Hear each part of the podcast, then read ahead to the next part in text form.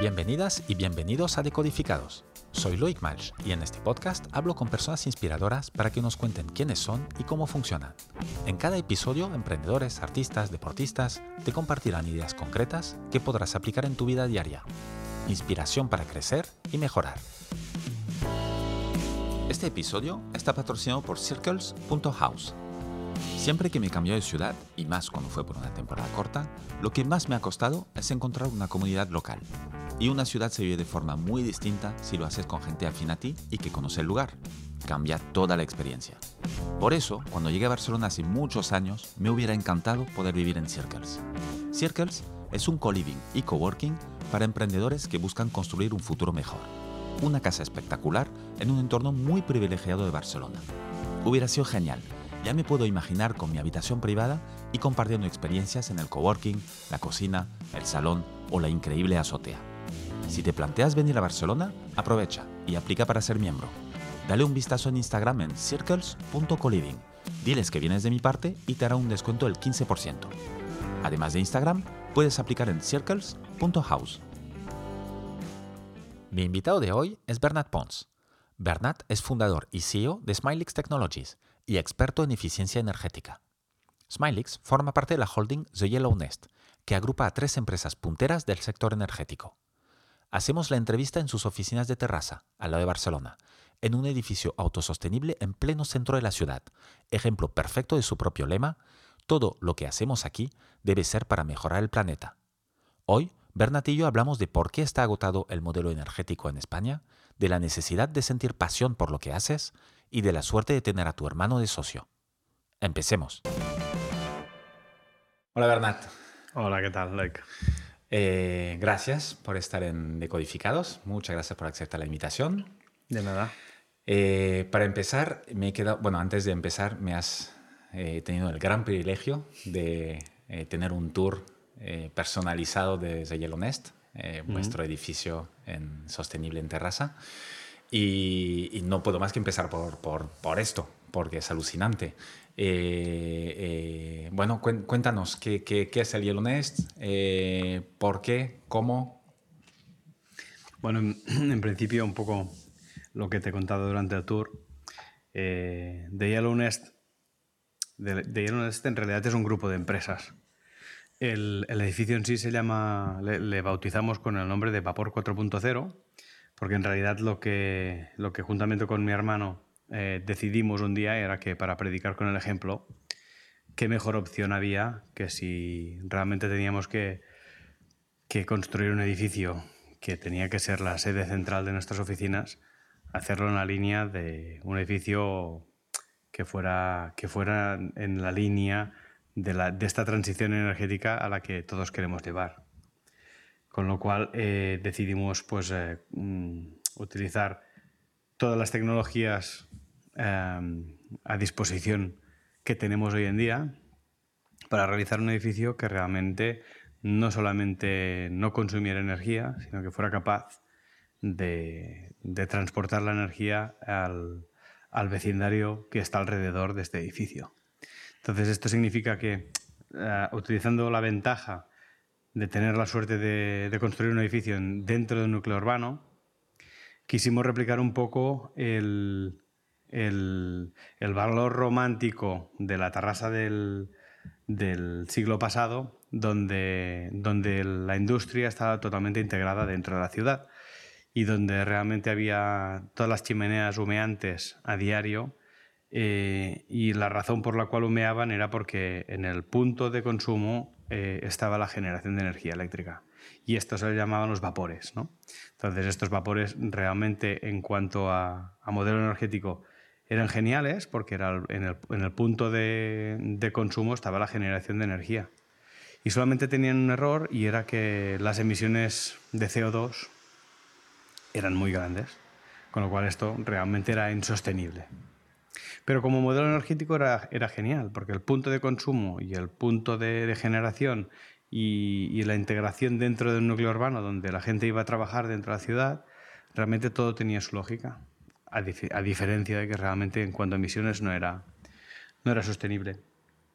Entonces un poco quisimos replicar esta, esta herencia que tenemos en Tarrasa, aquí en el Vallés, pues hay eh, mucha, o había habido mucha industria textil y cada, y cada fábrica tenía su vapor. Con lo cual, en el siglo pasado, cuando en Tarrasa humeaban pues, eh, del orden de unas 200 chimeneas, hoy en día están visibles porque se han, se han conservado en la ciudad, eh, para recordar aquel momento en el cual había estas fábricas dentro de la ciudad. Y como, digásemos que como seguimiento a todo esto, nosotros quisimos bautizar el, nuestro proyecto como Vapor 4.0, porque realmente es el, es el símil de estos vapores que había en su momento, porque realmente ah, generamos la energía, la consumimos en kilómetro cero.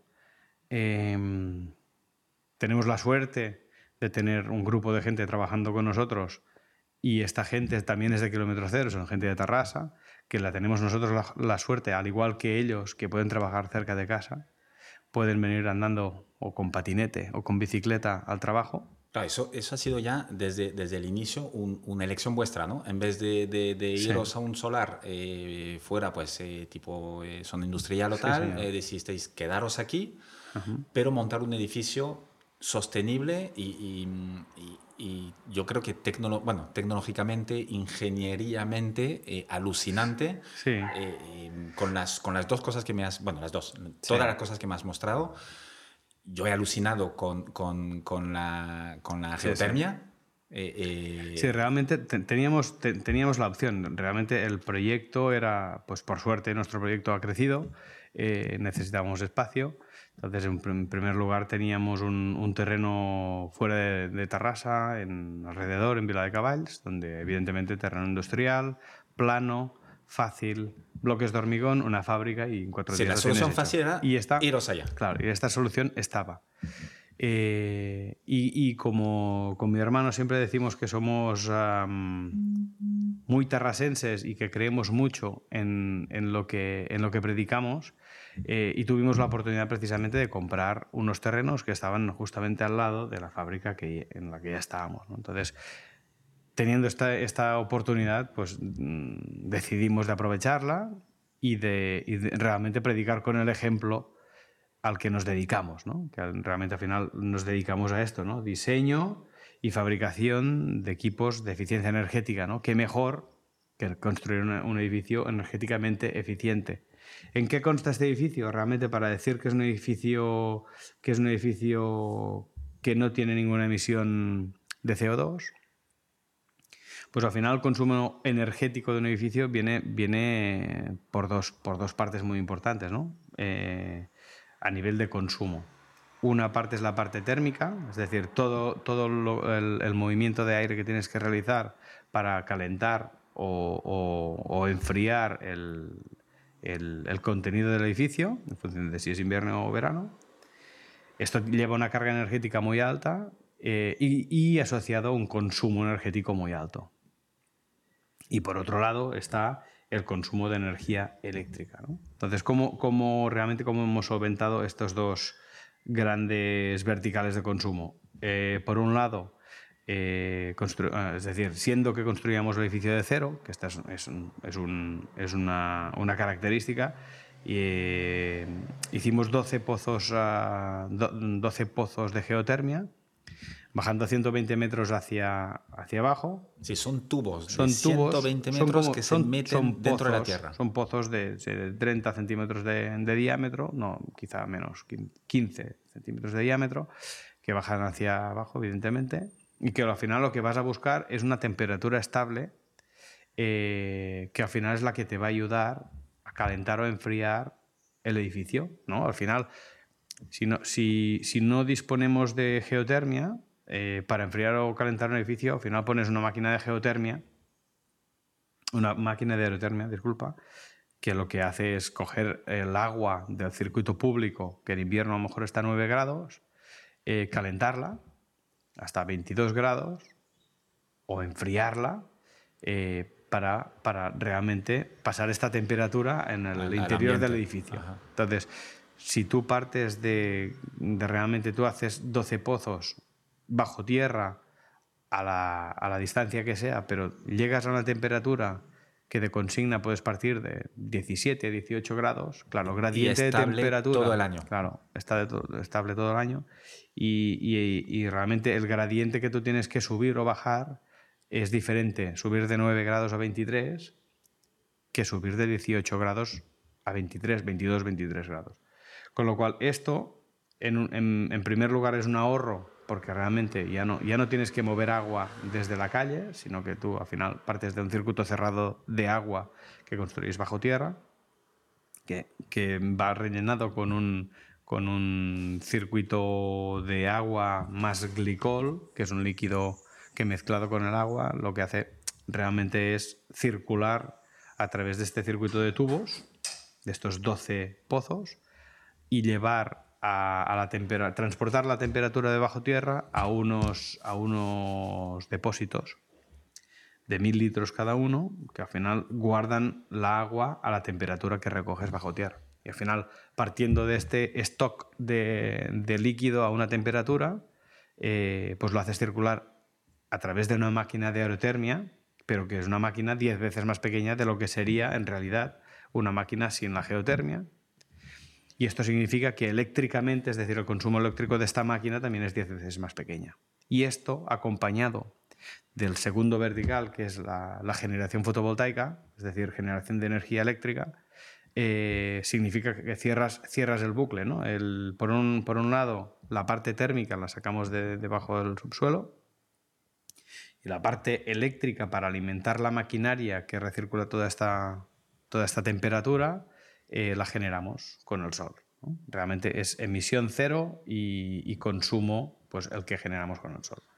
Entonces, como decía, el edificio tiene dos partes. De la parte energética es térmica y fotovoltaica, eh, con lo cual es, logramos generar hasta 140 kilovatios de energía, siendo que el consumo de, un edificio donde estamos trabajando 65 personas, eh, una parte de producción, porque diseñamos y fabricamos equipos, la parte de producción y la parte de oficina estamos consumiendo alrededor de unos 60 kilovatios y esto significa que el resto de kilovatios, siendo que estamos dentro del núcleo urbano, podemos compartirlo con el vecindario.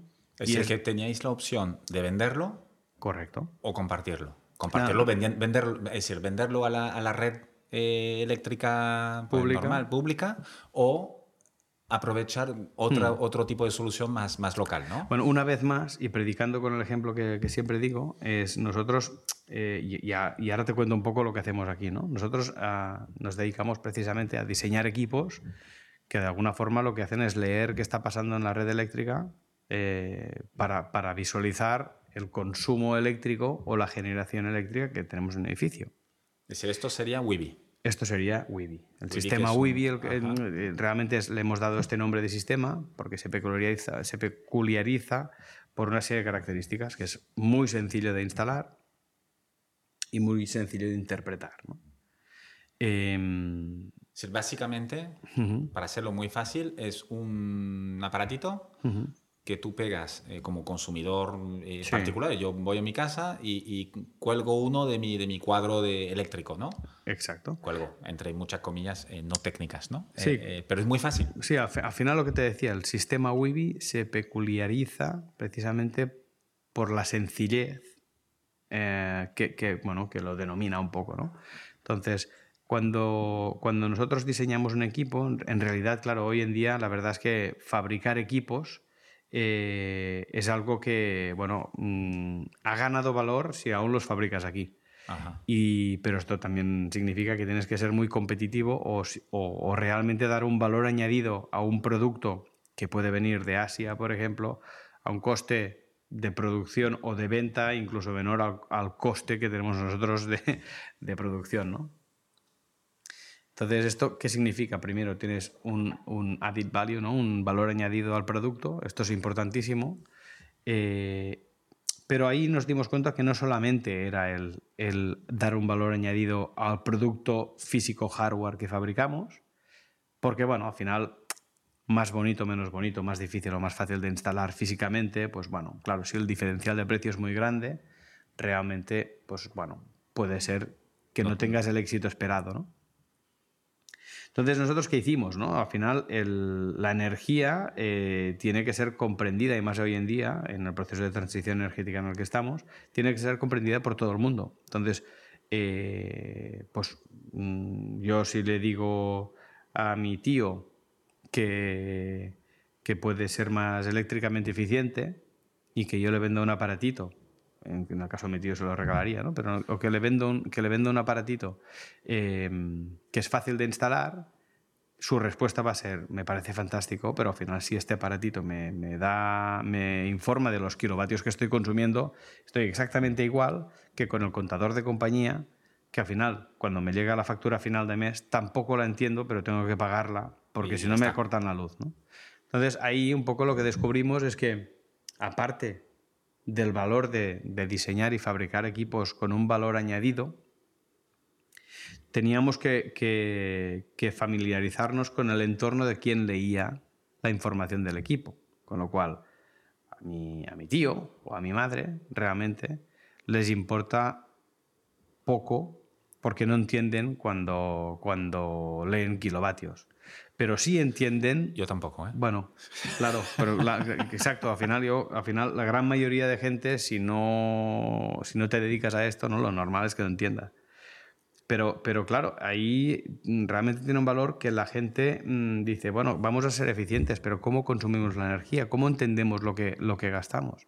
Entonces, lo que, lo que sí realmente vimos es que teníamos que hacer algo para traducir el kilovatio al idioma mm, del usuario. Pero realmente el, idioma del usuario no solamente tiene que ser mi madre o tú o mi, o mi tío, sino que puede ser el, señor de mantenimiento de una empresa en el sector industrial donde realmente sí, quizás sí que entiende el kilovatio, pero lo que tiene que entender es cómo utilizo el kilovatio. Es decir, si estoy en mi casa, yo quiero saber cómo traducir los kilovatios a euros para saber en qué momento del día tengo que poner un horno. O si realmente tengo que comprar una pizza, es que me sale más a cuenta, encender el horno, ponerlo a 200 grados durante 20 minutos o llamar a la pizzería que me traigan una pizza. Esto realmente es parece una tontería, pero no lo es, ¿no? Porque realmente quien dice la pizza dice la lavadora o lavavajillas. Todo, ¿no? Es que al final el, entender la, eficiencia energética al final es una cuestión de coste. Se entiende ah, mucho más fácil cuando oye, eso te cuesta eh, encender el horno, pues yo qué sé, 2, 3, 4, 5 euros y, si lo pones 3 horas más tarde te costará la mitad. Claro. Eso todos lo entendemos rápido. Claro, todos lo entendemos rápido, pero y, y realmente si yo te digo que el 20% del coste de la energía de tu casa es el stand-by de todos los aparatitos que tienes, que tienes ah, parados, pues un 20% de todo el consumo, tú no te lo crees. ¿Eso me tiras este número al azar? O, no, no, no, no, no, te, lo podría demostrar realmente. es un 20%. entre un 15 y un 20% del consumo de la energía de tu casa es aquel cargador que está puesto en el enchufe y no está cargando nada, el router de, del, internet, el televisor que está parado, el...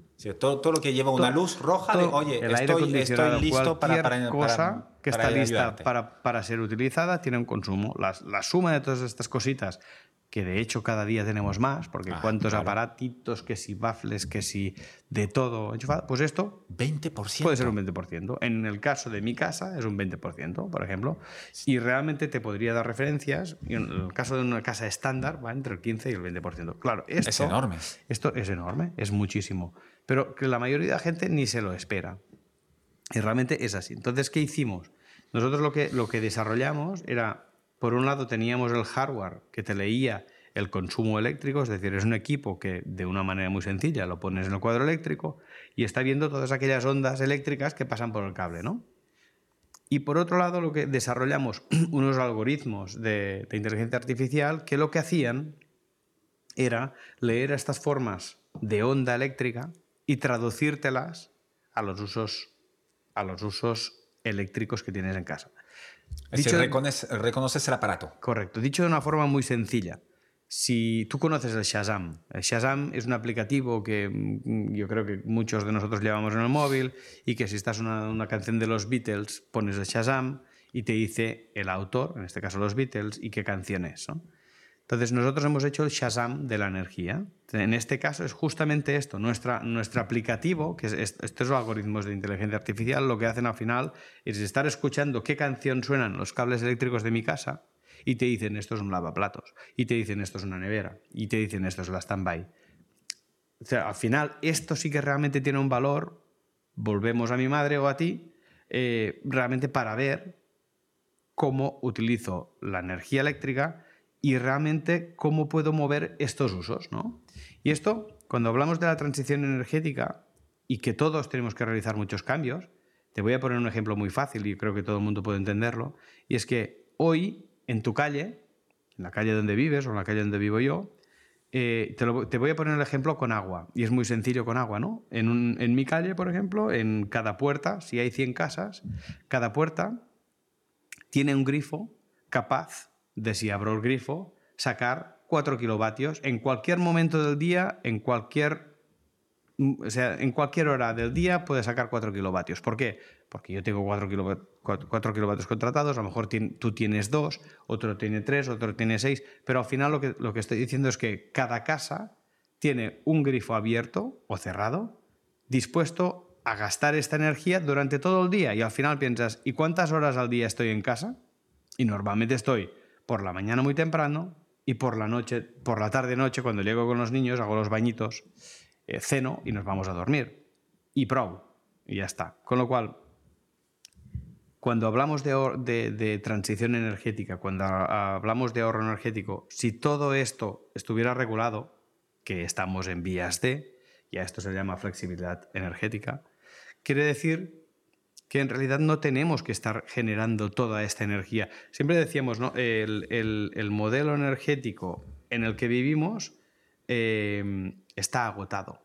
Pero realmente si, si optimizáramos el uso de la energía, no tendríamos que generar tanta energía. ¿Y esto a dónde nos lleva? Nos lleva a que ya no solamente se trata de cerrar las, generadoras térmicas, las generadoras nucleares, los autos de agua se salvan. Eh, realmente tendríamos por un lado que generar mucha menos energía y luego tenemos la fotovoltaica. Tenemos todos los tejados de una ciudad dispuestos a generar. Vivimos en un país que para generar energía, pues cada ciudad podría ser generadora. Con lo cual, la energía que transporto de 200 kilómetros de una ciudad, que una gran parte se pierde en, el, en el transporte, estamos hablando de que gran parte de esta energía la podríamos generar. El uso de esta energía se la podría generar in situ. Claro. Como estáis haciendo aquí en este edificio. en, mi casa o en este edificio generamos la energía que necesitamos. Pero lo, trasladamos a un, a un, ejemplo más terrenal, más de, de, todo el mundo. Pues yo vivo en una casa en el centro de Tarrasa, modesta, de cuatro metros de fachada, dos plantas, eh, y tengo un techo. Con lo cual, en este techo, ¿qué he hecho? Poner placas fotovoltaicas. Realmente esto tiene todo el sentido del mundo y esta energía o o la acumulo o primero la racionalizo. ¿no? Entonces, y en la misma dirección y desde, y desde ¿qué hemos hecho? por un lado, medimos cuánto consumimos, cuánto generamos. El equipo Weeby no solamente te mide cómo consumes o cuándo consumes, sino que también te mide, si en el caso que tengas una generación fotovoltaica, también te mide cuándo generas, con lo cual tienes el balance neto. Cuando tengo balance neto, ¿qué me falta por hacer? Claro, como no estoy nunca en casa, solamente por la noche, durante el día, no me queda más que llevar todos estos electrones a la red pública y te lo pagan a precio de miseria. Con lo cual, aquí hay dos pasos previos que se pueden hacer. Uno, eh, realmente es más económico y el segundo, bueno, menos.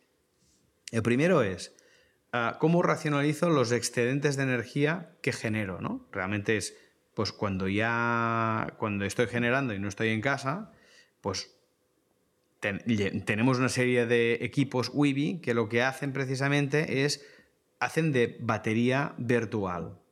¿Qué, quiero decir con una batería virtual? Una batería al final, una, una batería de acumulación de energía lo que hace es acumular la energía para utilizarla en otro momento. Perfecto, esto está genial. Pero eso es carísimo, ¿no? Pero esto es, bastante caro. Hoy en día aún es bastante caro. Realmente tiene mucho sentido, pero es bastante caro. Pero es que previo a este paso, y de manera más, más económica, y más económico estoy hablando de 150 euros, para, dar una referencia de precio, hay una, hay una solución que se llama Orquestra, y forma parte del, del sistema Wibi. Y se llama orquestra ¿por qué? Porque realmente es un sistema que lo que hace es orquestar la generación fotovoltaica para las distintas cargas que más consumen una vivienda. De manera que antes de vender el kilovatio a compañía eléctrica que te lo pagan a 6 céntimos de euro, cuando tú lo estás comprando a 16 seguramente, eh, antes de hacer esto lo que hace es orquestar esta generación para llevarla al límite y gastar toda esta energía en equipos de la vivienda. Una vez hemos hecho todo este raciocinio, ¿no? O, todo esta, eh, este ahorro, porque realmente hemos llevado la energía donde tocaba, entonces ya estamos, ya estamos listos para vender o si tenemos una batería de acumulación para seguir acumulando esta, esta energía e intentar, ¿no? el, reto sería no, mm, no verter ni un kilovatio a la red pública porque realmente mm, está muy mal pagado, ¿no? Con lo cual es lo primero para si queremos ser realmente eficientes es voy a gastar todos los kilovatios que yo necesito para mi consumo mientras el sol está brillando, ¿no? Mientras brilla el sol estoy generando toda esta energía, la utilizo para las cargas que el Wibi Orquestra está, eh, te está diciendo. Y cuando se va el sol, si además tengo una batería de acumulación, pues no, es de noche, no hay sol, pero sigo teniendo energía. Entonces, esto sería el caso ideal, ¿no? Pues es el, el orquestra que te, que te, permite, por ejemplo, eh, eh, si Wibi me dice que obviamente pues la, la, el lavaplatos gasta un montón y, pues yo lo programo para que, me, que se me encienda a las 2 de la tarde aunque yo no esté, ¿no? Porque, en total ahí tendré energía. O por ejemplo, mira, mm, eh, en, en, épocas de frío, bueno, o de calor realmente también, la parte del clima de una casa es lo que más gasta. Y no hablemos ahora más si le decimos que la calefacción va con gas o, o si es eléctrica, pues también, ¿no? Entonces, em, la parte de calentar o enfriar una casa, si, si tú tienes bomba de calor...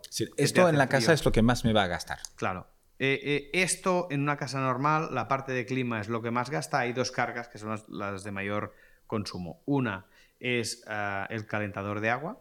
Si, tienes un termoeléctrico... Que tienes que mantener el agua caliente todo el día para una ducha al día. Es un brutal. Y la segunda carga es calentar y enfriar una casa. Entonces, en estas dos cargas, realmente Orquestra te dice, pues eh, la casa baja de una consigna de temperatura de, 22 grados, entonces Orquestra lo que hace es que a través de uno de los equipos te pone en marcha el circuito de clima. En el momento que, tú ya tienes energía, estás produciendo y no la estás usando para nada más. Imagínate, es de día, estamos en verano, y me interesa tener la casa fresquita cuando yo llegue a las 5 de la tarde. Mientras no me cueste dinero. Mientras no te cueste dinero, con lo cual tú tienes una instalación fotovoltaica, está generando sol y en, y en aquel momento es el momento ideal de consumir esta generación porque realmente, realmente te cuesta el dinero que te cuesta la amortización de la instalación.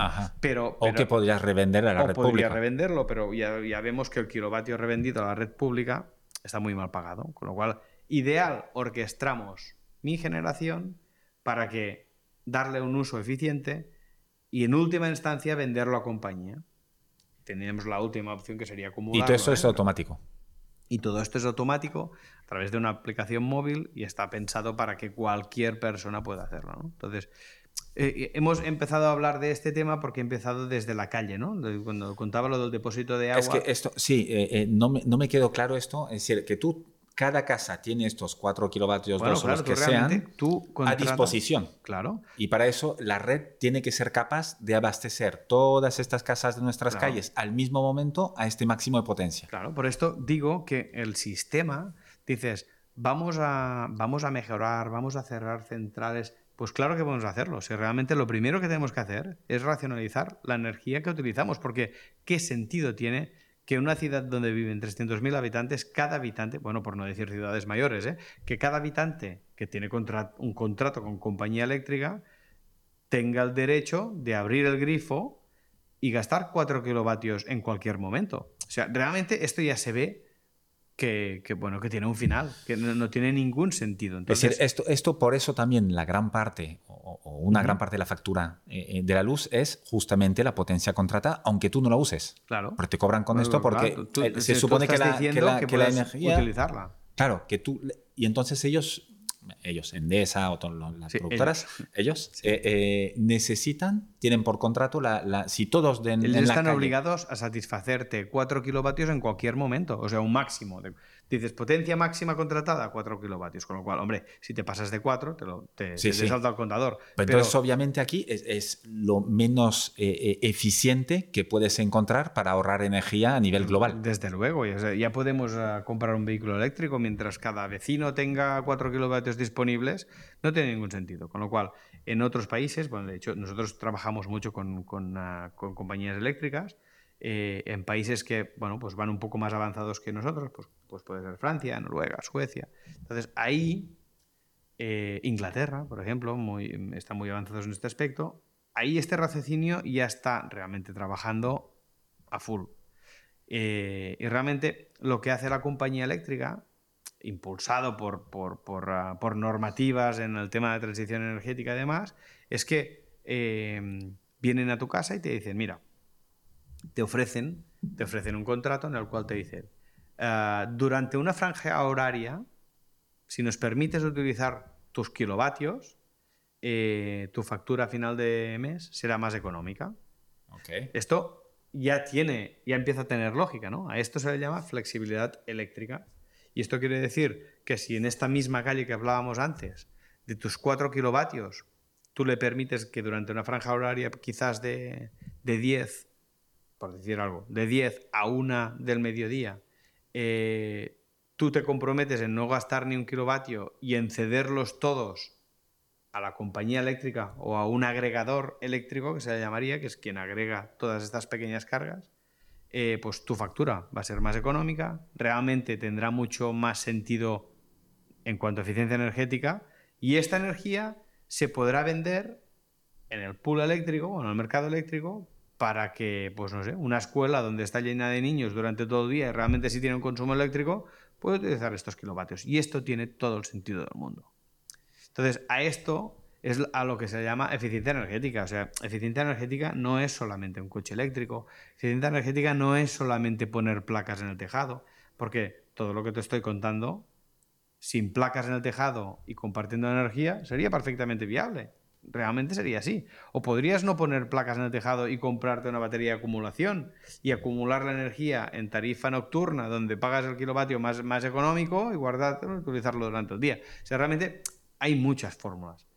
Y para todas estas fórmulas, nosotros que nos dedicamos precisamente a, a diseñar y fabricar equipos para medir el consumo eléctrico, pues tiene cabida ahí, ¿no? Entonces, nosotros realmente lo que, lo que, bueno, y hace bastantes años que nos dedicamos a esto, desde el, desde el 91, al final lo que hemos entendido es que, realmente la cadena de valor va desde la fabricación del equipo de medida, que tiene que ser sencillo de instalar, sencillo de utilizar, pero luego está una capa, que es el traductor realmente de kilovatios a idioma normal. A euros, vamos. A, euros eh, y a usos, que es igual de importante que el equipo que está... O casi más, ¿no? Bueno, eh, eh, realmente uno sin el otro no tendría ningún sentido, con, lo cual, por lo menos, tiene la misma importancia.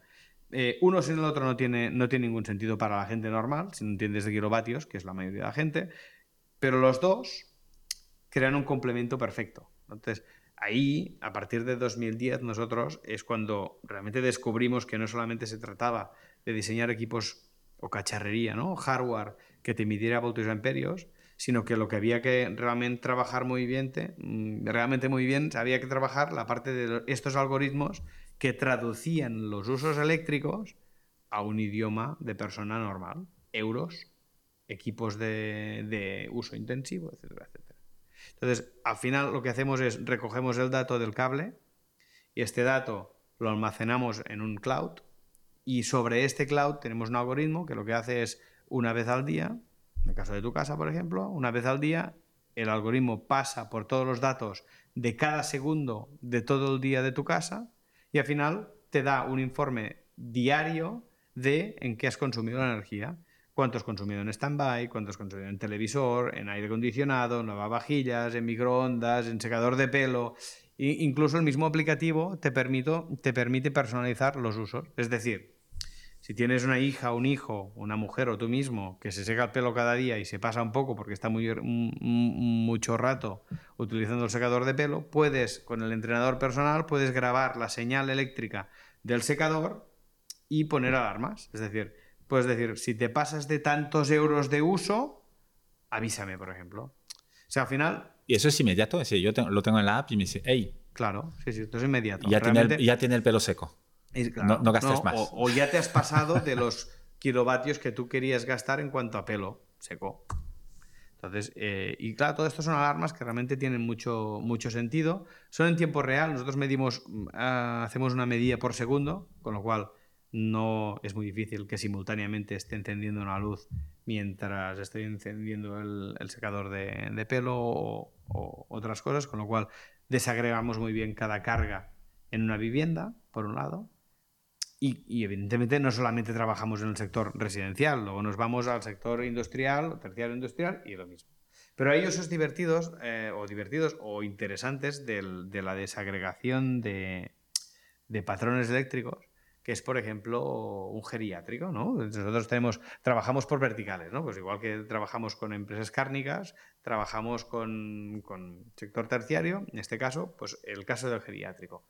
Y es muy interesante de, explicar y de ver, porque es un aplicativo que hemos hecho y, tiene todo el sentido del mundo, y es que, claro, siendo que podemos desagregar el uso eléctrico de, de, una persona, en el caso de un geriátrico, una pareja de ancianos que viven en un, complejo geriátrico y viven en el tercero primera, por decir algo, eh, ellos tienen un patrón eléctrico marcado porque cada día hacen exactamente lo mismo. Cada lunes se levantan, se hacen bien tempranito su café con leche o su té, eh, bajan a jugar al domino a las 10 de la mañana, eh, van a comer a la una, pero realmente marcan un, patrón eléctrico que es muy marcado. Entonces, esto de manera natural quiere decir que puedes, puedes setear alarmas muy fácilmente. Es decir, si en este tercero tercer primero de estos dos abuelitos a las 2 de la mañana eh, salta una alarma de que, de que el patrón eléctrico cambia respecto al día anterior, algo pasa.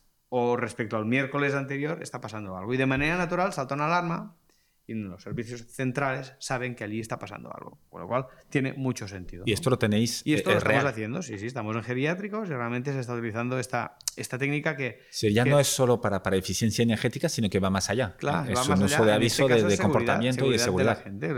Es, cierto es que el abuelo o la abuelita puede llevar el, el alarma, esta, el collar con alarma, pero tampoco todos, a todas las edades, llevan un collar para, por si se caen. Pero esto realmente es una, herramienta muy útil. A la vez que les ayuda a los servicios centrales del geriátrico a racionalizar la energía que utilizan. Y etcétera, etcétera. No terminaría nunca. No, no, bueno, está, no, está guay, está guay. Eh, em, eh, Bernat, volviendo un poco a los inicios de, esto, claro, tienes eh, una, una eh, iba a decir una obsesión, pero la tendríamos que tener todos. Tienes una pasión por, por eficiencia, ahorro energético y tal, em, y con, con, un uso, con un impacto directo en el medio ambiente. ¿Esto lo, lo, has tenido siempre? ¿Ha habido un elemento, un momento clave en tu vida que, que has dicho, oye, porque al final...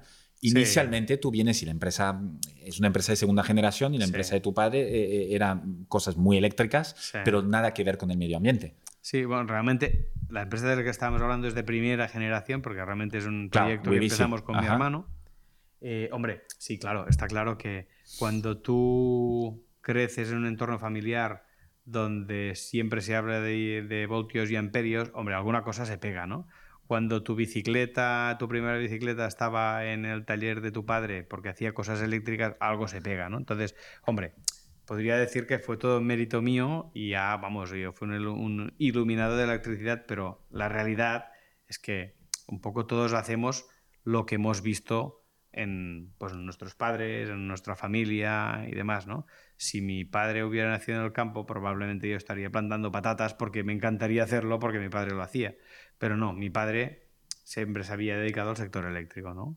Digo mi padre, que es el mismo padre que mi hermano, que es mi socio, y nos dedicamos exactamente a lo mismo. Casualmente. Y casualmente nos, dedicamos a lo mismo, y probablemente la historia es exactamente la misma, pero nos ha, nos ha, servido un poco, pues para, bueno, evidentemente para disfrutar mucho y tener una pasión, que siempre es bueno tener una pasión, y qué mejor que que tu pasión sea eh, aquello a lo que te dedicas cada día, ¿no?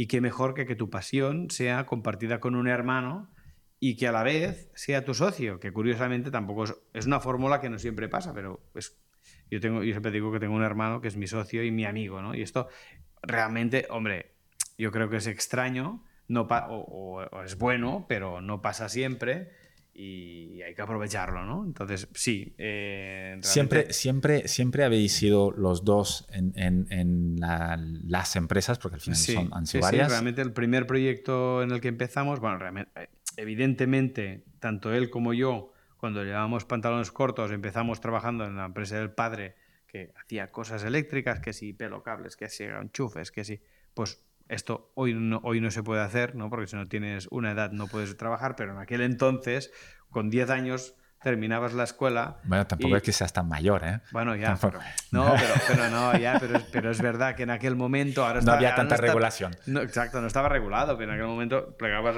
en verano, te quedaban tres meses por delante y mi padre decía, para acá, y te vas 12 días de colonias y el resto, pues mira, 10 días trabajando, te ganas unas pesetas y luego nos vamos de vacaciones 15 días en todo caso, ¿no? Entonces, pero esto es un proceso por el que hemos pasado tanto mi hermano como yo y evidentemente, claro, esto, esto nos ha marcado y bueno, cuando llegó el momento, pues tanto mi hermano, que un poco en cuanto a preparación de, ingenierías y escuelas de negocio, más o menos los, dos, los dos sois ingenieros, ¿no? tanto Carlas como tú. Tanto Carlas como yo somos ingenieros, los dos hemos estudiado en escuelas de negocios. Eh, eh, bueno, mira, yo supongo que ahí yo hice un poco lo que veía y lo veía en, lo había visto mi padre en cuanto a ingeniería, mi hermano pues estudió, yo iba ocho años por detrás de mi hermano, dime original, pero terminé haciendo exactamente lo mismo.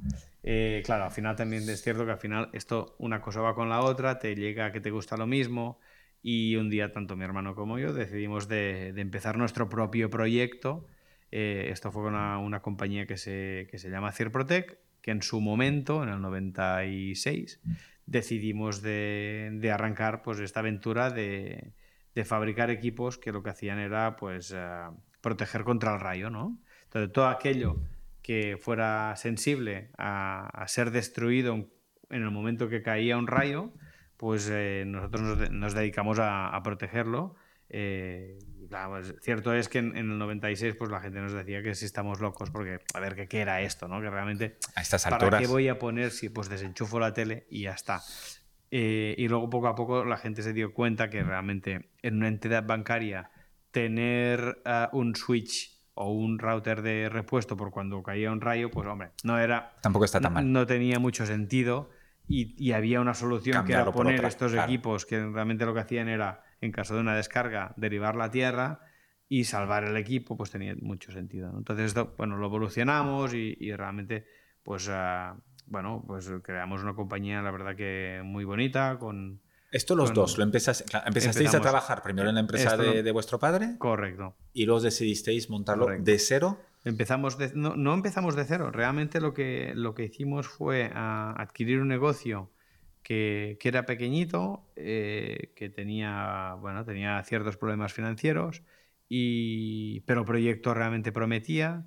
Em, en esta empresa habían varios socios, al final quedaron dos de estos socios con los que nos asociamos nosotros hicimos que el proyecto funcionara. Entonces, eh, ¿Y esto cuántos años hasta, hasta que derivara luego en Smilix, que bueno, es realmente esto no derivó, no, no derivó en Smilix. Bueno, que, que, acabará... Porque lo que pasó es que, bueno, eh, durante el camino hubo otro proyecto que fue el de, el de Smilix Technologies, que era un que se llamaba Componentes Inductivos del Vallés y luego le cambiamos el nombre en el momento que quisimos salir de... Un poco más sexy, Smilix. Un poco más sexy, porque claro, si, no si tienes que ir a Alemania llamándote componentes inductivos del Vallés, te falta el jamón y el vino. Y ya está. Entonces, que tiene su gracia, sí, pero realmente no. Le cambiamos el nombre. Pero bueno, en, el, en, el, en la trayectoria de Cirprotec, pues uh, sí, realmente duró, fue un proyecto que duró un tiempo. Eh, como todos los negocios que medio funcionan y que, tienen, eh, que están en, en, el, en, el, en el sitio indicado en el momento que toca, pues, mm, pues nos fue francamente bien porque lo hicimos muy bien. Bueno, realmente, mm, bueno, no es por decirlo, pero realmente seguimos un poco el, la estrategia que nos marcamos, nos acompañó el momento también, porque realmente toda la historia esta de las protecciones contra las sobretensiones luego viene acompañado con el, toda la parte de movimiento de BTS, de antenas móviles a todo el territorio español, que no había, que si Amena, que si Telefónica, que si Vodafone, cada uno ponía su repetidor de telefonía móvil, cada repetidor de telefonía móvil llevaba protecciones como las que diseñábamos y fabricábamos nosotros, con lo cual fue, todo el, fue un pico importante, eh, nos acompañó mucho el momento y luego vino un segundo, una segunda ola que pues cuando se fue, cuando se hizo de, de obligatoriedad en las viviendas de, de realmente poner protecciones contra sobretensiones. Y ahí, junto con un trabajo de, lobby con compañías eléctricas y demás, también realizamos un buen trabajo y ya terminó de, de despegar la compañía. Esta compañía que en el 2012 eh, eh, fue adquirida al 50% por una multinacional y que en 2017 la vendimos al completo, el proyecto en sí lo vendimos al completo a esta multinacional y, y, nos sirvió para dar impulso a Smilex Technologies y a toda esta gama que estamos explicando previamente para el tema de eficiencia energética, en el cual, pues bueno, hoy es un proyecto en el que estamos trabajando unas... En, en Smilex Technologies estamos trabajando 80 personas y, y, bueno, y, y, también estamos en un buen sector y en un buen momento, ¿no? Entonces, sí, pare, parece la combinación ahí, la, la, sí. habéis encontrado la receta, la receta sí. correcta, ¿no? no, y se, no, y se no, trata de replicarla. De hecho, la, la, receta correcta, como en todo, eh, se trata de, de hacer, te lo decía antes, un poco es, si haces lo que te gusta, esto también hace que las cosas las hagas el máximo de bien y con el cariño y con la visión que realmente se necesita, ¿no? Al final un pastelero que no le gusta ser pastelero, pues probablemente va a hacer unos pasteles de pena. Pero si realmente lo disfruta, haga buenos pasteles, ¿no? Pues entonces, bueno.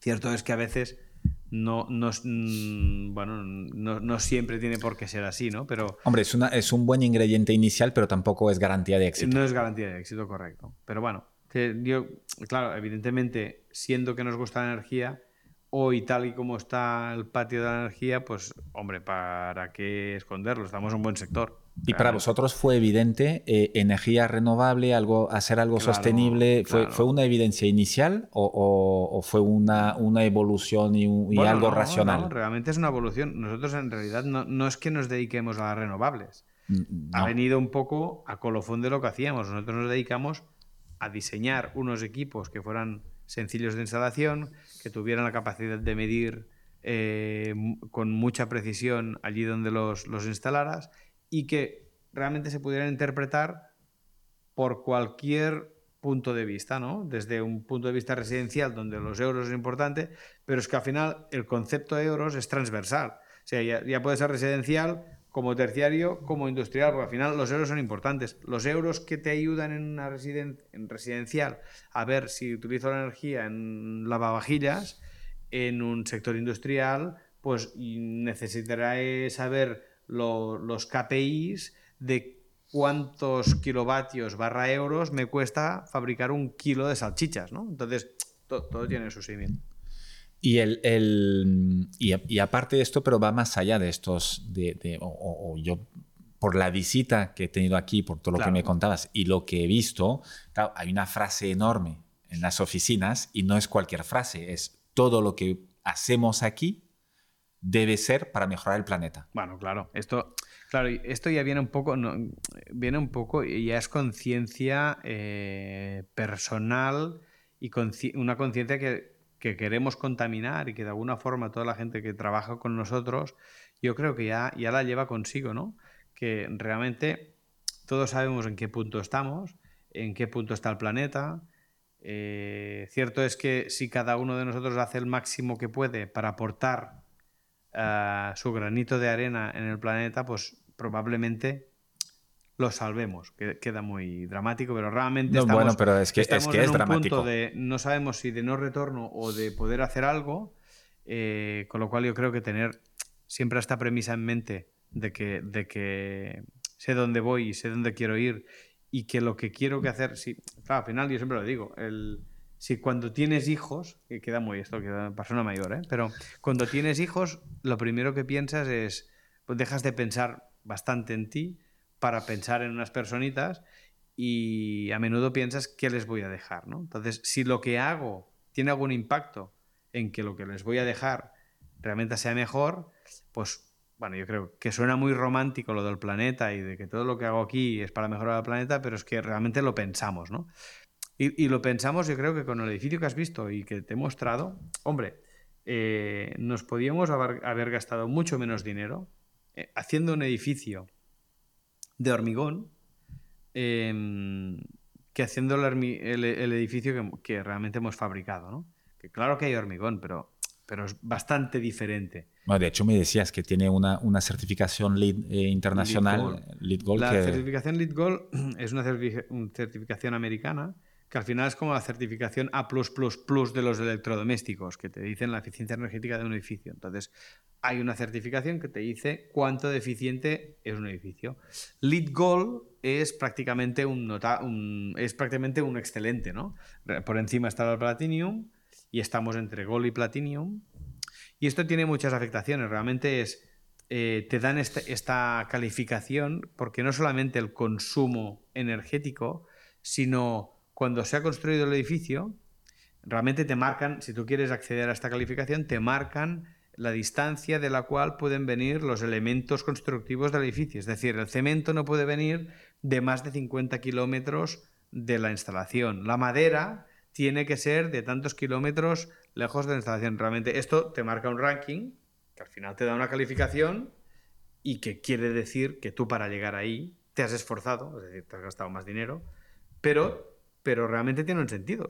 vamos a lo granito de arena, ¿no? Al final tiene todo sentido. Bueno, y, tengo que decir que es una, un, no es solo para conseguir la certificación, sino que es una, un, un criterio tuyo, vuestro me imagino, eh, que va hasta el más mínimo detalle, eh, porque me has ofrecido un café de una máquina que es de aquí al lado eh, y, no es la Nespresso de turno. Y además, por lo que cómo funciona y cómo, me lo has enseñado, es mucho mejor. Es mucho mejor. además de. no, además de, y, un poco también es, construir un edificio con, como digo, ¿no? con mi hermano, pues decidimos que, que, queríamos hacer este proyecto, que lo queremos hacer de esta forma, pero también decidimos de que realmente esto aportaba un valor a nuestro negocio, ¿no? Con lo cual, para, para si aporta un valor a nuestro negocio y queremos mostrarlo, pues como, como has visto, hemos dedicado pues una sala de 600 metros cuadrados a mostrar realmente nuestro showroom, ¿no? De producto, de edificio, de manera de pensar, la hemos pensado muy bien con una serie de audiovisuales que te transportan en el tiempo. Que es espectacular. Desde la terraza industrial es espectacular. hoy, pero tocando historia, tocando modelos energéticos, realmente viendo de qué va la transición energética y qué podemos hacer para mejorarla. Y, de una manera muy amena, que parece un museo eh, eh, eh, con, muchas formas digitales, es muy como didácticas. Un museo de la ciencia, que evidentemente totalmente. tenemos que, ganar dinero para poder hacer cosas, ¿no? Pero, pero, pero sí que hemos querido hacer un lo que se llamaría la UX, la User Experience, queríamos hacerla con nuestro showroom, ¿no? Porque al final creemos que, evidentemente, que si viene una compañía eléctrica, vamos a mostrar el showroom para que vea realmente quién le está fabricando sus equipos, pero también queremos que la gente, los universitarios que vengan a vernos, pues puedan entender exactamente qué está pasando. ¿Recibís escuelas aquí?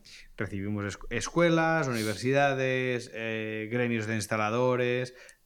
al final todo tiene un sentido, ¿no? Las escuelas pues mi hijo si viene con su clase de quinto, pues hombre, tienes que hablarle un idioma de voltios y amperios que no es el mismo idioma que vas a hablar con la compañía eléctrica. Evidentemente y que no, un pero soporte, una presentación distinta. Correcto, pero cuando decimos que, queremos, bueno, que apostamos para la ciencia energética y para un mundo mejor, los primeros que tienen que entenderlo tienen que ser los pequeños, ¿no?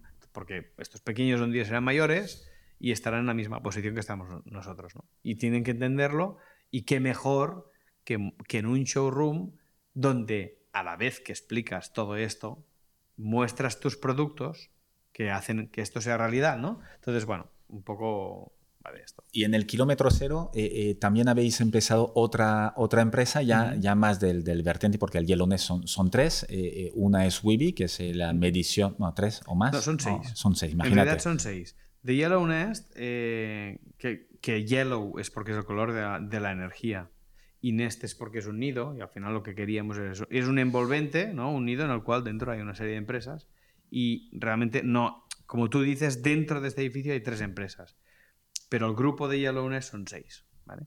Y ahora te cuento. Por un lado está Smilex Technologies, que es lo que hemos venido contando hasta ahora con el sistema Wi-Fi y demás.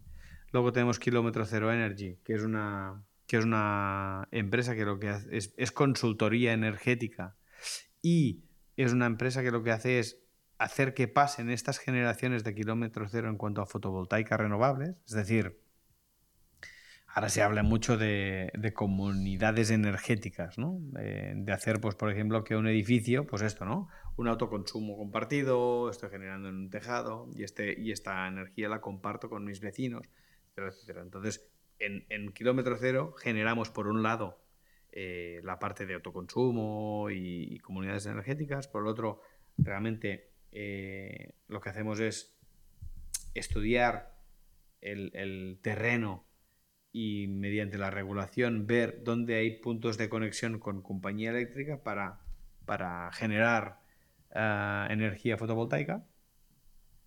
Aquí tenemos, tenemos un reto que realmente es un reto muy asumible, que era ser capaces de, de generar un, un megavatio por cada pueblo de Cataluña, que hay mil pueblos.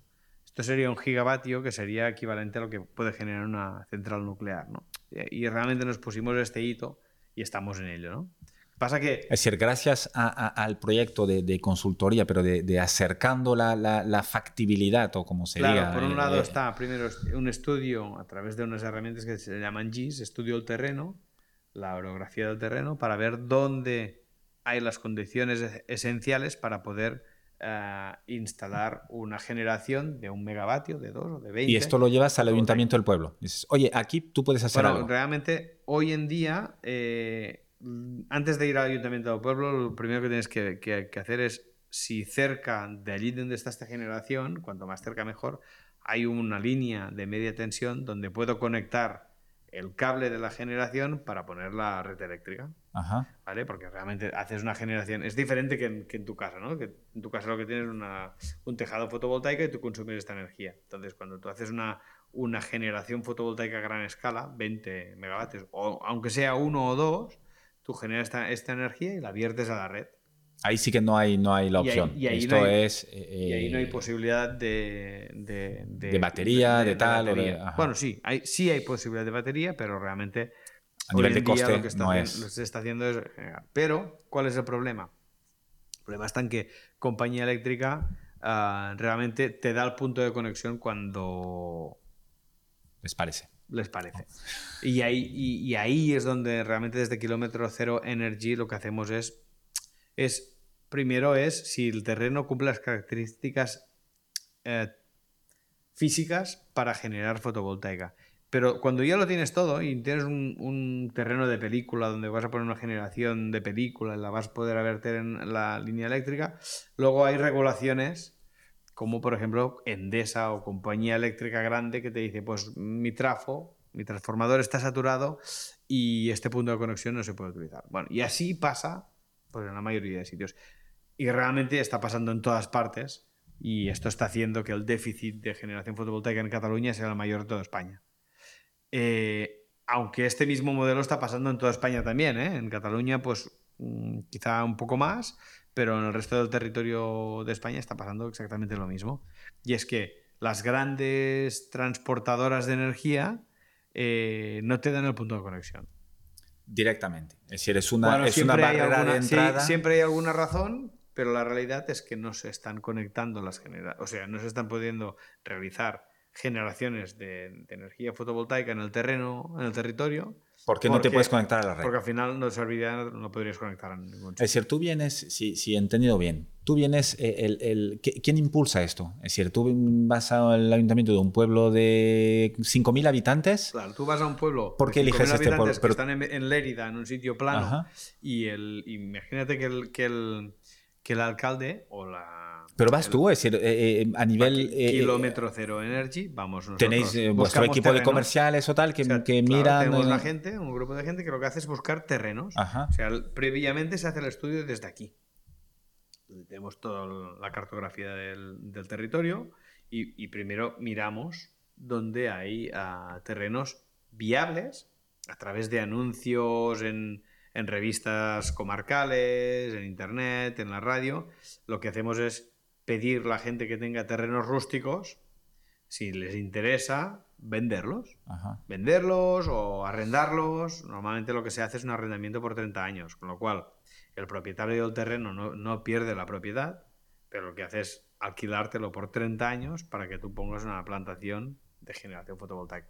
Entonces, desde kilómetro cero, en, esta, en este vertical concreto, lo que hacemos es buscar terrenos viables gente que esté interesada en, este tipo de negocio, que esté dispuesta a arrendarte un terreno por 30 años y a partir de ahí vemos si realmente hay punto de conexión, que aquí es normalmente donde llevamos tres años que nos, damos de golpes contra la pared, eh, y, si lo hubiera punto de conexión, entonces ya es la parte de obra civil y hacer poner las placas y demás. Pero a este punto no hemos podido llegar. No habéis llegado todavía en ningún porque caso. La compañía eléctrica nunca nos ha dado. Es decir, no es, esto ya no es que sea. No, eh, oye, en este caso hay concreto. No, es que ninguno. Esto lo que, lo que ha hecho un poco es que hemos tenido que reorientar la compañía. Realmente, esta compañía en Kilómetro Cero Energy, esta tenía que ser una parte muy importante de, los incomes de, de la facturación de la empresa. Y bueno, realmente nos hemos apoyado en nosotros dos que uno es la parte más de consultoría energética, de ir a una instalación grande y ver qué puedo hacer para mejorar energéticamente el, edificio o cómo puedo contratar mejor, o sea, la contratación de, muchos kilovatios o de megavatios, cómo puedo hacerlo mejor, cambiando de compañía eléctrica, etcétera, etcétera. Y luego hay un, un vertical, bueno, un vertical interesante que es la parte de comunidades locales de energía, que realmente ahora es lo que parece que tiene más sentido, ¿no? que es buscar localizaciones donde quieran ser eh, energéticamente autosuficientes y a través de fotovoltaica autoabastecerse y compartir la energía entre ellos. Es decir, en vez de ir a todo un pueblo, pues ya se va a una urbanización un poco más pequeñita, un edificio o una microgeneración, que con, el, con el, la ventaja que no hace falta que te conectes a la red. Correcto. Ah, Puedes llegar a estar desconectado a la red. Claro. Y ahí entonces ya quitas el punto de, de, excedentes y los quieres vender. Pero ya no tienes el... Ser autosuficiente. claro. Bueno, no está mal. Oye, em, y queda la tercera. Eh, em, queda la tercera, que es eh, eh, en Energix, que en Energix es una factoría de software, realmente ahí trabajamos 24 personas, que son todos, bueno, entre diseñadores de, de backend, de frontend, de aplicaciones móviles y demás, que realmente lo, que se, lo que se hace allí es, una, plataforma eh, de monitorización de generación fotovoltaica, pero realmente esta plataforma no es una plataforma cualquiera de monitorización de generaciones distribuidas en el terreno, sino que tiene un valor añadido eh, y es lo que la hace diferente a, todas las plataformas, y es que somos capaces de, predecir la generación fotovoltaica con, una precisión del 90% a 7 días vista. Esto es alucinante, es Esto es alucinante y muy interesante, sobre todo para las grandes, ah, para compañías eléctricas o para comercializadoras, que claro, realmente yo voy, voy a tener una gran, una gran generación fotovoltaica, pero, pero ¿cómo voy a medir el stock de energía que voy a tener los, los próximos seis días, ¿no? o en los días de una semana. Y esto es muy importante y más y cada vez más porque si yo sé los kilovatios que voy a ser capaz de generar en mi instalación, puedo prever en el pool eléctrico, en el mercado eléctrico, cómo voy a venderlos. o cómo voy a moverlos en mis usos ah, semanales. un poco Para, también para, para, mm, para, retomar el ejemplo de la calle, eh, mm. yo necesito dar estos cuatro kilovatios a cada casa, pues eh, eh, sé que mm, pues los tengo de sobra o me falta algo o tal. Correcto, correcto. Justamente esto. Entonces, en, en lo que hemos hecho es más que decir una plataforma de monitorización fotovoltaica, hemos hecho lo que vendría a ser una herramienta de gestión, un ERP de la gestión de la generación fotovoltaica, ¿no? ¿Y por qué digo ERP? Porque es una herramienta que te permite ver lo que te estoy comentando, eh, qué es, cuál es la generación que voy a tener en los próximos siete días, pero a la vez, para, el, público que es instalador eh, o mantenedor, le permite monitorizar aquella instalación, pero si realmente hay algún fallo o hay, hay una serie de alarmas que te permiten ver si el rendimiento de una instalación está bajando y saber un poco cuál es la razón por la cual está bajando, ¿no? Con, lo cual, a la hora de trasladarte a Villarrobledos del Monte a arreglar una placa fotovoltaica, pues a lo mejor como sé que es una placa, me llevo una placa.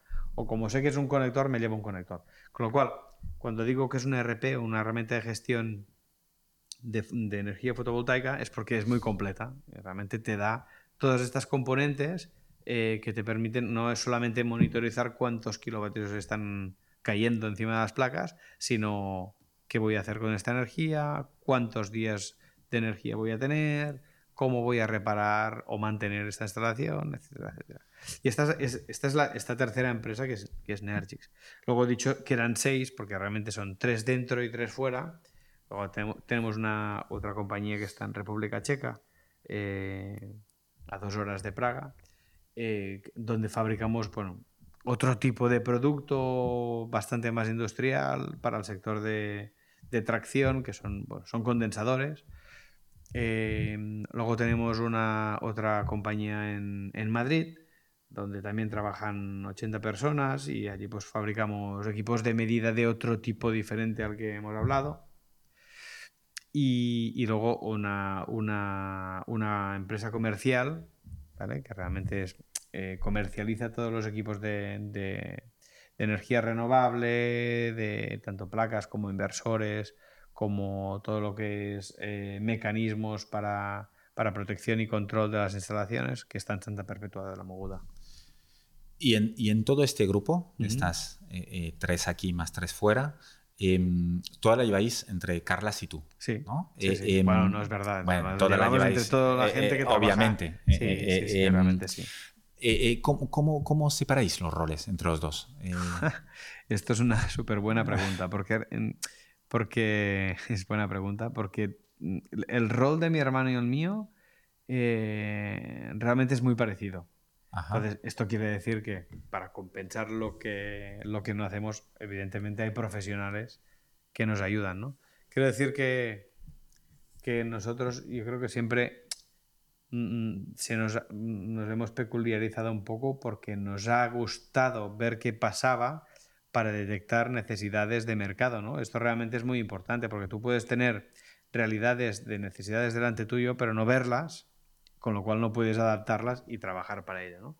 Yo creo que, creo que puedo decirlo hoy ya, eh, bueno, pues al final es un cúmulo de, de experiencia, de, que, sabemos lo que, lo que nos gusta hacer y lo que nos aburre un poco más. Entonces, realmente a nosotros nos gusta mucho ser capaces de visualizar a dónde queremos ir, eh, cuáles son las tendencias, em, cómo vamos a diseñar un producto. Claro, somos una mezcla un poco de componente técnica, tanto mi hermano como yo, eh, de experiencia, porque hemos dado muchas vueltas por el mundo, con lo cual esto siempre ayuda y de conocer muy bien el mercado eléctrico. Con lo cual, si esto lo juntas, esto puede ser bastante el alma de una empresa y todo lo demás que es súper importante, pues bueno, mm, tampoco, o sea, yo creo que nadie, no hay nadie que sepa hacerlo todo, ¿no? O realmente tenga tantas manos para, para manejar un, un grupo como el que manejamos hoy, donde trabajan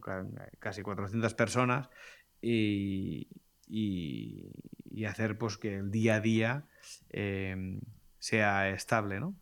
Y para esto necesitas un equipo humano con, con, con, unas competencias que alguien tiene que decir cómo son. En este caso, pues Carlas y yo también un poco detectamos qué competencias necesitamos, pero al final es talento. Talento en cualquier, en cualquier aspecto, talento en, en un operario que sepa fabricar un equipo y que sea fino y que realmente fabrique muy bien. Talento en el ingeniero que, realmente sepa ah, cablear o, sepa diseñar un equipo de manera eficiente. O talento en el programador que tiene que programar. Un poco talento está en todas, en todas partes. Y al final es un tópico, pero realmente tienes que rodearte de talento para acompañarte en el viaje y esto, y, y, astral. Eh, eh, y esto siempre lo habéis tenido muy claro o, siempre, siempre, siempre. Siempre lo hemos tenido muy claro. Bueno, siempre se puede hacer de más y de menos. Cuando, cuando te contaba que empezamos con los protectores contra sobretensiones, pues bueno, a ver, eh, yo me acuerdo que con, con José Antonio, Carlas y yo mismo, pues me acuerdo que íbamos por las ferias. Al principio, claro, la intención era diseñar y fabricar equipos, pero cuando no diseñábamos ni fabricábamos o no podíamos fabricar, comprábamos equipos eh, a un mayorista, le poníamos nuestro nombre y nos dedicamos a vender. Bueno, al final hemos hecho de todo, ¿no? Y a la larga terminas, terminas un poco diseñando aquello que has aprendido que tiene que ser y haces una versión mejorada, ¿no?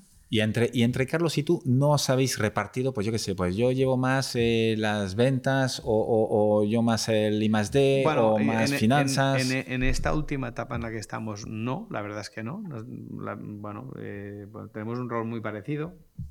¿Y no os pisáis? Y... No, ¿cómo, ¿Cómo os organizáis? bueno, tenéis una, una oficina cada uno ya, eh, uno al lado del otro, sí. vidriada, os veis todo el rato. Sí, nos hablamos mucho. No sé, yo creo que Sí, yo creo que lo fácil es pensar, ¿y qué hacen esta gente todo el día juntos, eh, yendo por el mundo? Pues... ¿Porque viajáis juntos? No, sabría decirte. Hombre, siempre que podemos, sí. La verdad que siempre que podemos, eh, tanto ferias como clientes, a ver, no, hay, tampoco no, es, no es ni, o sea, no es ninguna relación tóxica ni mucho menos. ¿eh? Realmente es que nos llevamos muy bien y, yo creo que nos, que nos complementamos. Sí que no es que seamos iguales, que nos guste lo mismo no quiere decir que seamos exactamente iguales, pero yo creo que nos completamos muy bien, ¿no? Entonces, eh, yo creo que el truco un poco está ahí. Y evidentemente vamos por el mundo, pues normalmente hay más gente, ¿no? Pero, pero bueno, yo creo que es una... Es nuestra fórmula, al final. Pues, Hombre, es, muy bonito. Sí, muy bonito. para mí es precioso. No, no, totalmente. Em, el, el, vosotros estáis tocando desde eh, eh, eh, clientes particulares mm. hasta monstruos. Sí, bueno. Bueno, monstruos. No, monstruos por tamaño. Clientes muy grandes. no me hagas decir lo que no he dicho. No, no, broma, no. Tienes razón, tienes razón, no. No, sí, la respuesta es que sí, porque en cuanto a tamaño es cierto que tocamos desde el sector residencial, desde el vecino del tercero primera que quiere medir cómo, cómo ser más eficiente. ¿dónde compro un Wibi? Pues compras un Wibi en el Leroy Merlin, por ejemplo, o compras un Wibi en el Corte Inglés, o, compras un Wibi en, almacenes de material eléctrico de Internet. Realmente puedes llegar a, este, a este punto. Entonces también es cierto que la gente cómo adquiere Wibis, pues, pues precisamente lo que decíamos antes, ¿no? Eh, nuestro modelo es un, es, es un modelo B2B2C. Esto significa que yo no te voy a vender un Wibi, a ti a lo mejor te lo regalo, pero, pero, pero normalmente nosotros vendemos al, o sea, al cliente, pero al final. O sea, nuestro cliente se lo vende al cliente. Al distribuidor que lo que lo, Entonces, que ¿esto qué quiere decir? Que, por ejemplo, cuando decimos que trabajamos con clientes muy grandes como compañías eléctricas, eh, pues hay compañías eléctricas o comercializadoras de energía que deciden comprarnos este equipo para venderlo como valor añadido a su cliente final. Es decir, al final la compañía eléctrica en algún punto tiene que fidelizar a su cliente. Y, y, todas son muy malas y todas cobran mucho dinero, pero ¿cómo fidelizo a un cliente? Pues dándole herramientas para que se crea o entienda o traduzca sus usos eléctricos y, y realmente mejore o dinamice su contratación eléctrica y me pueda decir, oye, mira, pues que, resulta que mi consumo eléctrico ha subido tanto, pero yo no necesito tanto, entonces te voy a contratar una tarifa diferente a la que tenía, ¿no? Transparencia, ¿no? Y entonces, eh, a través de este aplicativo, donde tiene un mapa de calor o donde le recomienda qué tarificación tendría que tener, pues el cliente al final, el engagement, ¿no? El, la fidelización de este cliente, pues es, es, es grande. ¿no? Entonces, un gran cliente nuestro es compañía eléctrica o comercializadora. un, Endesa o uno La Luz. Un Endesa, uno La Luz, un Iberdrola, etcétera, etcétera. Todas estas grandes compañías pueden ser nuestro cliente.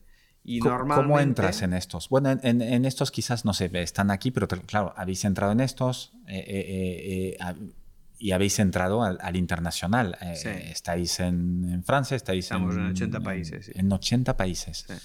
¿Quién abre estos mercados? ¿Quién, quién... Nosotros. Sí, Carlas y tú. Ah, no, no. Pero la primera puerta, quiero decir, la, las primeras puertas sí que. Hombre, pues, evidentemente nuestra experiencia sirvió de algo, pero no, no nos hemos dedicado a ir a 80 países, Carlas y yo, pero bueno, quizás a muchos de ellos sí. Pero evidentemente, lo que decíamos del talento, tenemos una organización que se dedica precisamente a detectar necesidades en países, ¿no?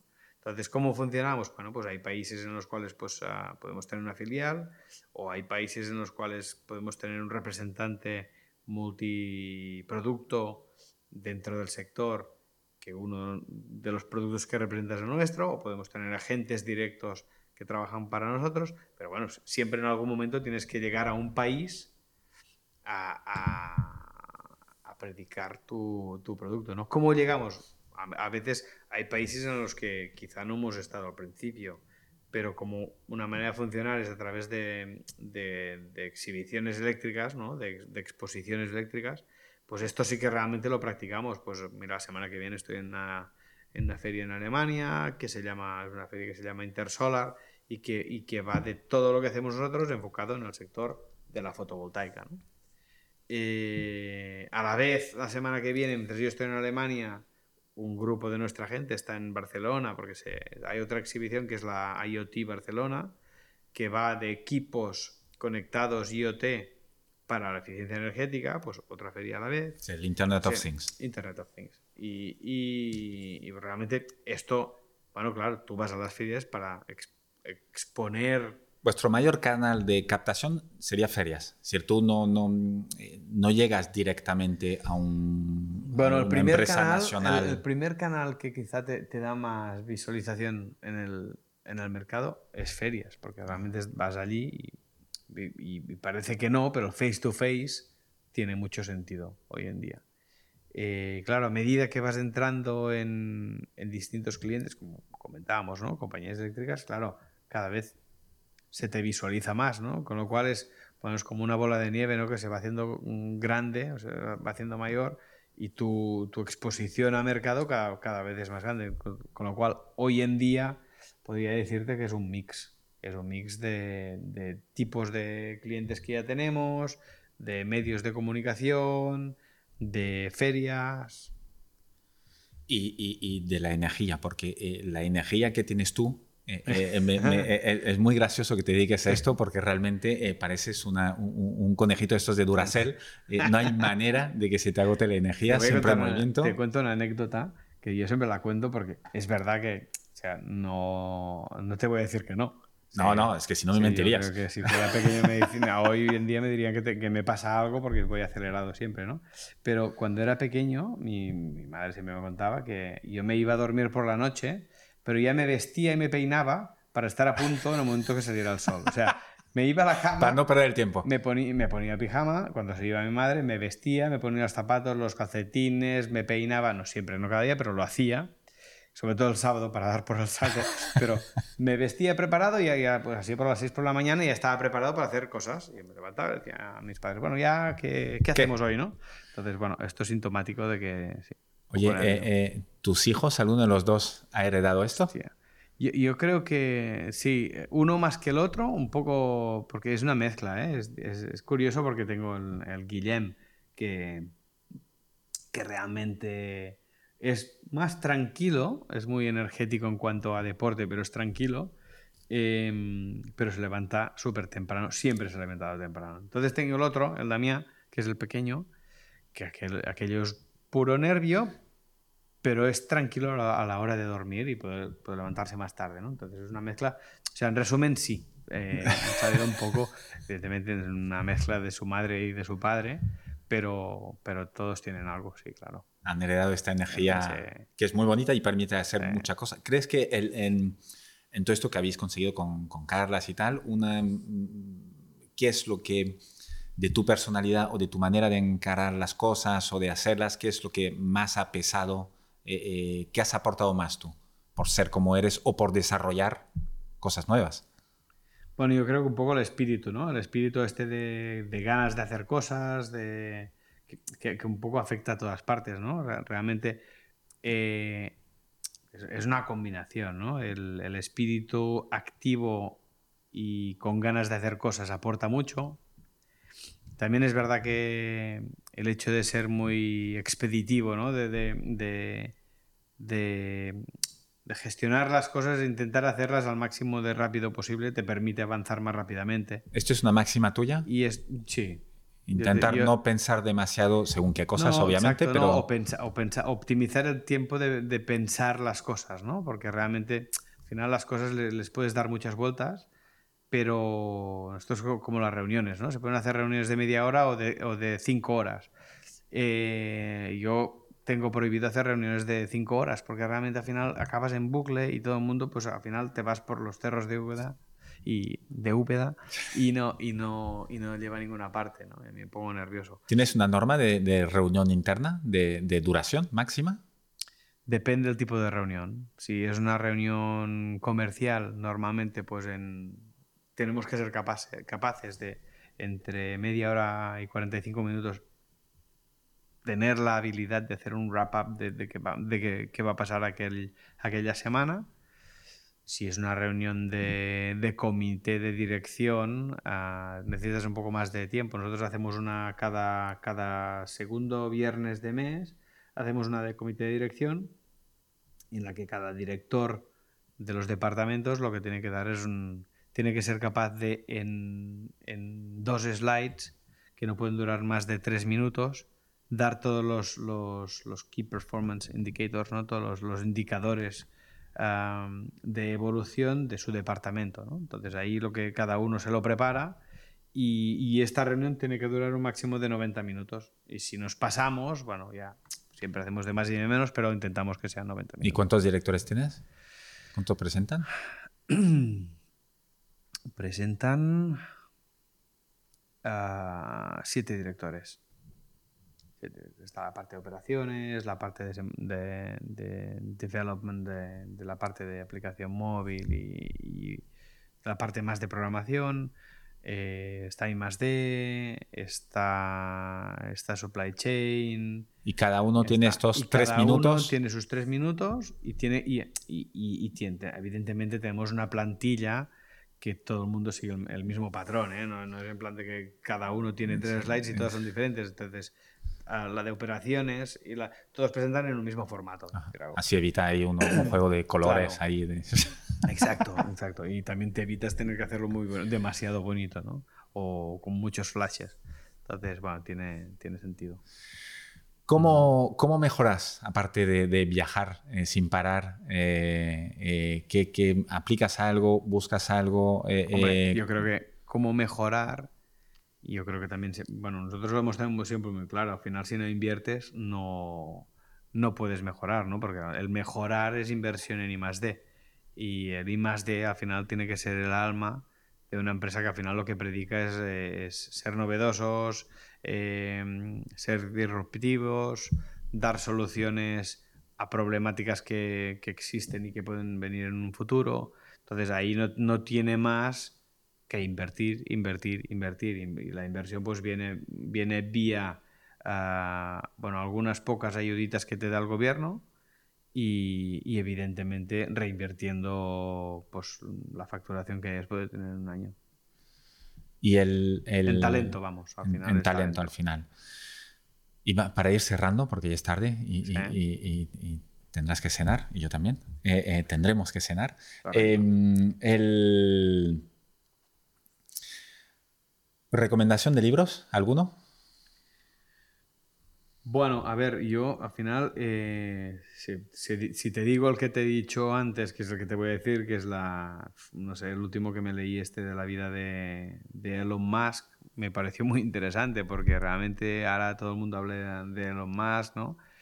Y parecía, ¿no? Pues al estilo de Steve Jobs, pero yo creo que tiene mucho, mucho más sentido recorrido de alguien que realmente viene del, del nada, de vivir en un en un sitio en Sudáfrica y llegar hasta Estados Unidos a través de Canadá y crecer y ser la persona que, por ejemplo, pues el creador de PayPal, ¿no? Eh, pues y vendió una empresa y con lo que vendió lo reinvirtió y al final es capaz de crear un monstruo, una vez más como empresa, una, una empresa gigantesca, gigantesca que, que, realmente supera las expectativas de un sector como es el de la automoción y, lograr donde está, pues a mí me parece inspirador eh, y seguramente será un tío muy raro, ¿eh? pero realmente me parece inspirador y lo que ha hecho este hombre, tanto con SpaceX y con Tesla y con, con ¿qué más? Era eh,